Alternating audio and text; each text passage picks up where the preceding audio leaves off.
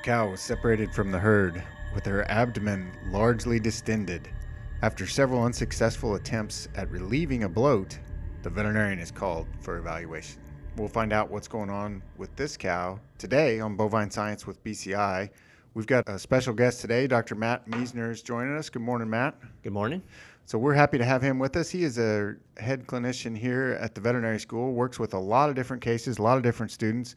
And we're going to talk about this case today and kind of work our way through because a little bit unusual. So tell us a little bit more about what the client noticed on this cow, Matt. So I think a common complaint that we deal with a lot in cattle and, other ruminants is uh, the, the complaint of bloat.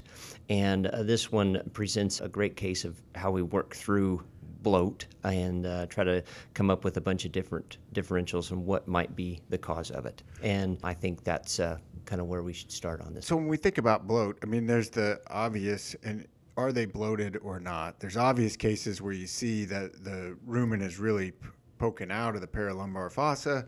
There's some that's kind of in between. What's your distinction? If I call you and I say, I think she might be bloated, how do you help me differentiate? Exactly. And so, you know, bloat can be somewhat of a, a generic term for abdominal distension.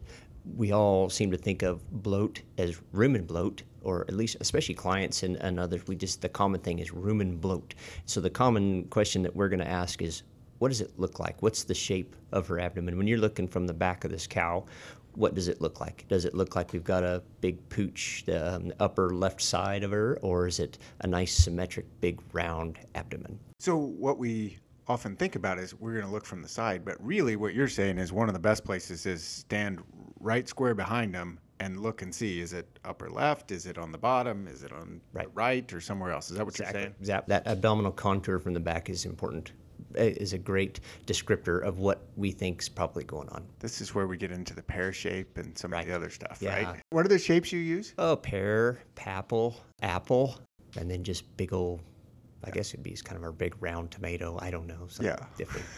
I like papal because you didn't have a shape you wanted, so you just made one up. Yeah, and this one, yeah, it's kind of a combination of a pear and an apple, right? So it's a it, that's a great discussion in, in rounds. But so what? Let's let's go back to this case. So this is a, a first calf heifer standing off from the herd, and what had been done with her so far? So the client noticed this and uh, oftentimes clients are going to do this and, and uh, the first thing that we try to do to differentiate bloats is he's going to pass a tube and try to relieve that if he thinks it's a rumen.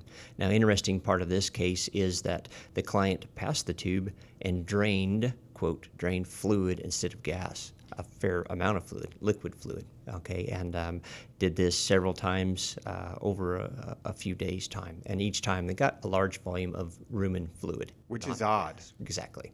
Be- so it's something different. Because normally, when I think of bloats, I'm thinking of a free gas bloat, or sometimes you put a tube down and not much comes out, or you get some frothy stuff because we've got a, a frothy bloat from maybe a different cause. Yep but pretty rare that you would just have a bunch of fluid come out. Uh, you'll see that on horses with reflux sometimes where they'll have fluid come out, but not usually on cows. Exactly. So we're always thinking two different types of rumen bloat frothy, free gas. We pass a tube, free gas, it comes out frothy. You have this meringue looking stuff. And so we think of differentials there. The other one, we may try to pass a tube and can't pass a tube because she's got an esophageal obstruction and it's plugging. So a choke or something like exactly. that. that yep. Um, Horses reflux, cows should not reflux. So that is a very abnormal finding and a pretty significant finding when we have reflux coming out of our tube. Yeah, the, the only time I saw that, it did not turn out well. Not good. Okay. No, that is usually a big red flag. That's usually something bad. Yes. Is it unusual, and I may go back to our signalment, unusual that we'd have one cow bloated and the rest of the herd okay? Because some of our causes of bloat would be diet related in some degree, but we've only got one affected. Does that change our differential list in sure. any way? It narrows it. I would say, you know, you've got an individual with an individual problem in a herd. And so I, I kind of get away from a group management situation, feed being more of those. Yeah. So know. we're thinking probably not diet, probably not something going on there. Probably so not. what did you grab from the, so you go out to, to check the cow. What did you grab from the truck? What are some of your first exams? What do you do to assess what's going on with her? With bloats, they can be an emergency in a hurry, right? So we want to have everything we're going to need potentially for that leaving the truck so that when I get there, I don't have to get the big ice and run back to the truck to grab something else. So we sort of have a list that we, you know, our bloat list, and one of those is going to be a stethoscope and some rectal sleeves just to be sure to palpate. Um, big thing is going to have a tube. Um, to pass into the rumen, speculum, uh, a bucket, some water, and I usually take some clippers, a scalpel, and a an emergency trocar just in case I need those. And there's been plenty of situation where you go to look at a cow that's been off for a while, you get there and oh, oh, it's time to do something now. And so you need to have those things when you go to look at. So quickly, quickly could be an emergency situation, which means do you, do you handle this differently than say a cow that's sick and may, maybe not in a life-threatening condition? How do you, how do you handle these cows? Sure, these ones are they're teetering on the edge of respiratory restriction or or, or uh, having trouble breathing. They're teetering, and so any uh, excitement and uh, you know excited movement could certainly push them right over the edge. And so we're we're going into it just kind of easy and making sure everything goes slowly. Well, absolutely. And anytime we have that respiratory distress, they're usually right on the edge of where they can maintain their oxygen capacity. So yep. if we get them excited and they ramp up to 100 miles an hour, right. they may not be able to keep that going. Right. That rumen or that abdominal distension is putting a lot of pressure on the diaphragm. And if they try to take a few deep breaths, they may not be there. And that's it. So you prefer putting her in a chute if available, or would you try to do her out of the chute? Because sometimes they can be big enough that it's kind of restrictive yep. going down the alleyway or the chute. It's a balance. Some are going to handle it. You want to be safe. So you have to have restraint that's safe for you, but you also have to have an ability to get them into a restraint that can be easily changed or they can get out of that quickly if they decide to go down. And so some we can put in a chute, but I'm really cautious to make sure it has a side exit or we've got some way to get them out the front and not a long, narrow alley. Yeah, right? Some absolutely. Otherwise, you just halter up. What'd you, what'd you do in this case? What'd your initial exam show? Cow was, uh, she was pretty manageable, pretty easy cow to move. She moved slowly, walked through, and got got into a chute, had a nice side exit, so we were okay. Um, and of course, you know, we had everything ready if we needed an emergency if she went down. But we passed a tube and saw just what the client had seen. There's more fluid just coming out of our tube. What kind of fluid came out? Was it clear fluid, green fluid? Green. Lots of chunks. Had she been eating? Yeah, this is fairly watery, pretty green. I think over the few days we'd lost some of the fiber mat from other passing, and uh, it just flowed really freely. And uh, discussion with that situation was again, cows should not reflux. There should be a, a, striation in the rumen. This is an indication of something probably downstream a little further than just the rumen. So you're initially thinking blockage of some sort, that it's not passing and then that fluid is just building up in the rumen. Is that the yep. initial thought? Backing up from somewhere. You know, she's been off for a while and lost that sort of an indigestion with backup and uh, you know it's still we kind of go through the, the, the plan is to pass the tube first even though that's the history. Might, i might find something different but in this case it was obvious. And it decompressed it but not significantly. And you talked about loss the fiber mat say more about that. Yeah, so when we think of a rumen there should be a, a, kind of a fluid bottom then you kind of got about midway up it starts to uh, transition into the feed and the fiber and then on top should be a, ga- a free gas kind of uh, gas cap in that. When there's indigestion, it changes, or whenever we have just kind of ongoing backup that continues to digest and then it just backs up fluid. It can be from the abomasum, it can be from even further downstream. And, and free gas bloat, we'd expect the, the gas part to really expand. Exactly. But in this case, they had tubed her several times, so maybe that fiber mat's gone, and we're, we're just left with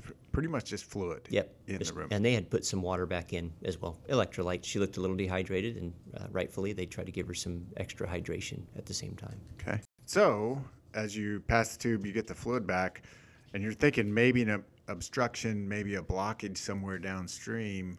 There's some challenges here with what we're what we're going to do next. What's next? Right. So we know she's calm. We're, we're able to get it off. She's not in distress. We finished our physical exam, and there's some physical exam findings that really lead you to a downstream obstruction. One of those being a rectal exam. I like to say that ruminants should be recreational urinators and defecators, and so there should be always manure in the rectum. And I don't care if they haven't eaten for three days. That rumen should have been draining stuff. Yep. There should be there should be manure back there. So there always should be. First red flag is you reach in and it's dry. Yeah. Um, so big cow. I don't care if she's been off for several days. There should be poop. There's None. there's stuff still coming because right. the rumen is a big vat that should keep pushing should stuff back. Be, should be some there, and uh, so there's nothing there. And then we use our stethoscope to shake the insides. We uh, succuss fluid, so we can hear a, an accumulation of fluid within the intestinal tract somewhere. And sometimes we'll ping them or we'll percuss the abdomen and hear these kind of high pitched pings that sound like a basketball in there. And in this case, we had a few kind of light pings and a lot of sloshing. So, and it was on the lower right abdomen, which would indicate we've got some backup of fluid in the small bowel as well. That's similar to what we would think of, like in dairy cows, we talk about a displaced abomasum. And you're using the same techniques, you're pinging them to listen for it.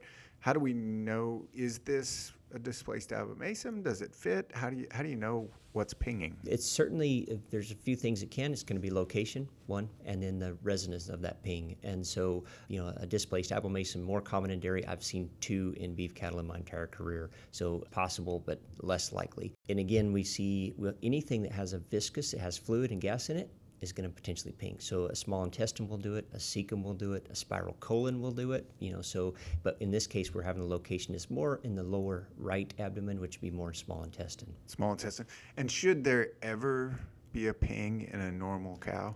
Not really. You'll have some transient things, but this is persistent. So when I listen to it, I want to continue to hear it if it's abnormal. Occasionally hear some flatulence You, passing. you, you just get at the right Yeah. time, the wrong place, and you hear something. But if you, it's repeatable, same spot, pathology. yeah, exactly. And you couple that with your other clinical signs. So nothing you have said so far is making me really excited about the prognosis. No, uh, well, um, but we're early. I mean, she's still standing and she's still calm and she's not in distress. And so I'm always See, I love it. You're glass half full.